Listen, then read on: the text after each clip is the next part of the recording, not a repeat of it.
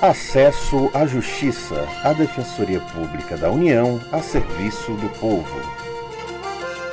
Olá, ouvinte, eu sou Ademar Lourenço. No programa de hoje vamos falar dos crimes federais. Olá, quem fala é Maria Carolina Andrade. Alguns exemplos são o tráfico internacional de drogas, a lavagem de dinheiro e a falsificação de moeda. A DPU, Defensoria Pública da União, atua na defesa de pessoas que cometem crimes federais. São federais os crimes que envolvem o patrimônio da União ou de entidades federais, como o INSS e a Caixa Econômica. A gente vai contar com a participação de duas defensoras públicas para nos orientar sobre o assunto. Uma delas é a defensora Daniele de Souza Osório, que explica as principais características. Ela trabalha na DPU em São Paulo. O crime federal é aquele cuja apuração e processamento cabe à Justiça Federal.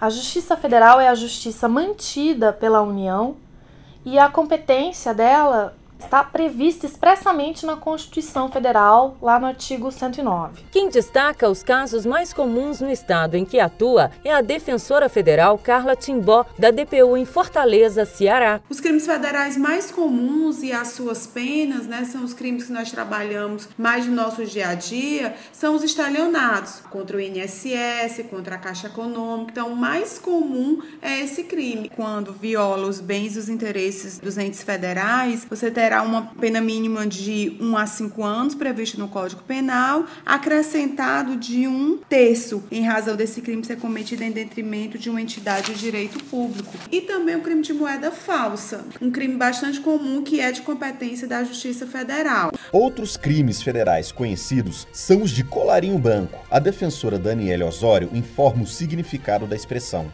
A expressão colarinho branco está relacionada às camisas sociais e aos ternos que é uma vestimenta utilizada por executivos, empresários, as pessoas que detêm altos cargos na iniciativa privada e pública. É um termo usado não só no Brasil, mas em alguns outros países. São considerados crimes de colarinho branco, por exemplo, os crimes contra o consumidor praticados por grandes empresários, ou os crimes contra a ordem tributária, a ordem econômica, a ordem previdenciária, os delitos, por exemplo, de apropriação indébita previdenciária, quando o patrão, o empregador, retém do salário de seus empregados aquela parcela correspondente ao pagamento da contribuição previdenciária e não repassa isso ao INSS. Também os crimes de mercado de capitais, de lavagem de dinheiro, o crime organizado, Fabricar moeda falsa é crime. E no caso de alguém receber uma moeda falsa e passar para frente, isso é crime? A defensora Carla Timbó esclarece. E se é, repassar uma moeda falsa é crime? Sim, tendo conhecimento de que aquela nota é uma nota falsa, né? É crime sim. Exceto se a pessoa tiver boa fé, pessoa desconhecer que aquela nota é uma nota falsa, aí não se caracteriza o crime. E o que fazer no caso de recebimento de uma nota que se suspeita ser falsa.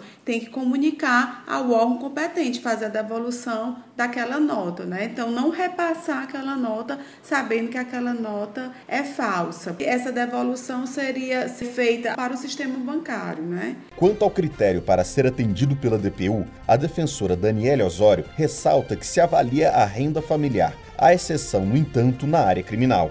A Defensoria Pública da União é a instituição que possui a atribuição de prestar assistência jurídica perante a Justiça Federal a todas as pessoas que não possuam condições financeiras para pagar os honorários de advogado. No entanto, no processo penal, poderá haver hipóteses de atuação da Defensoria Pública da União para pessoas que não se enquadram nessa classificação de hipossuficiente econômico. São aquelas pessoas que, processadas pela prática de algum crime, não contratam advogado, mesmo possuindo renda para tanto. Essa atuação da DPU decorre de uma máxima de que ninguém pode ser condenado sem que lhe tenha sido assegurada previamente a defesa técnica você se interessou por essas informações e quer saber mais sobre o trabalho da DPU? Curta nossa página no Facebook www.facebook.com/barra Defensoria União.